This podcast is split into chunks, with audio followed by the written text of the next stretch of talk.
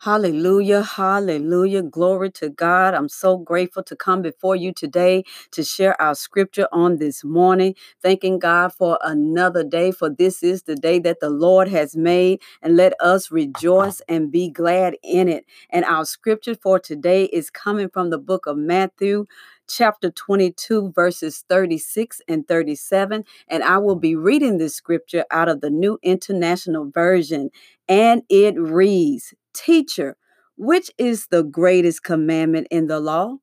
Jesus replied, Love the Lord your God with all your heart and with all your soul and with all of your mind. And that is the reading of Matthew chapter 22, verses 36 and 37. And as we go throughout the, out the day, and as we get ready to go about our day, I want us to just think on loving God with all of our mind, loving God with all of our mind.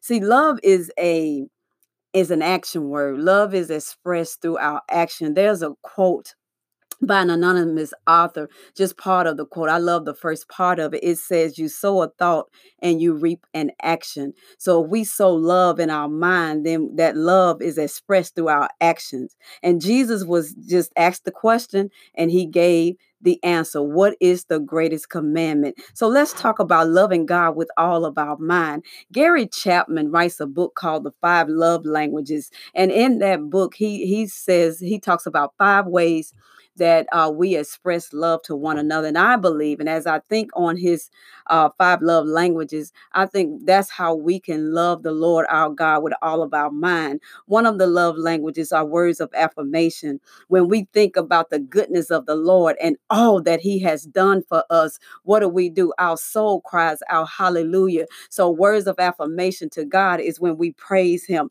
Another uh, love language is quality time. We should dedicate our minds to knowing God, you know, meditating on his law and his word day and night. Spending quality time with God is loving God with all of our mind. Acts of service, the word says, is with the mind that we serve God. And Jesus himself said, when we serve the least of these, we are serving him. Number four, uh, a love language is gifts. When we dedicate our minds to using God, the gifts that God has given us for his purpose. Use those gifts to build up and edify the body of Christ. We have reckoned in our mind and dedicated our mind to loving God with all of our mind. And then number five, a love language is physical touch or showing affection. And we are to labor, labor to enter into the presence of God.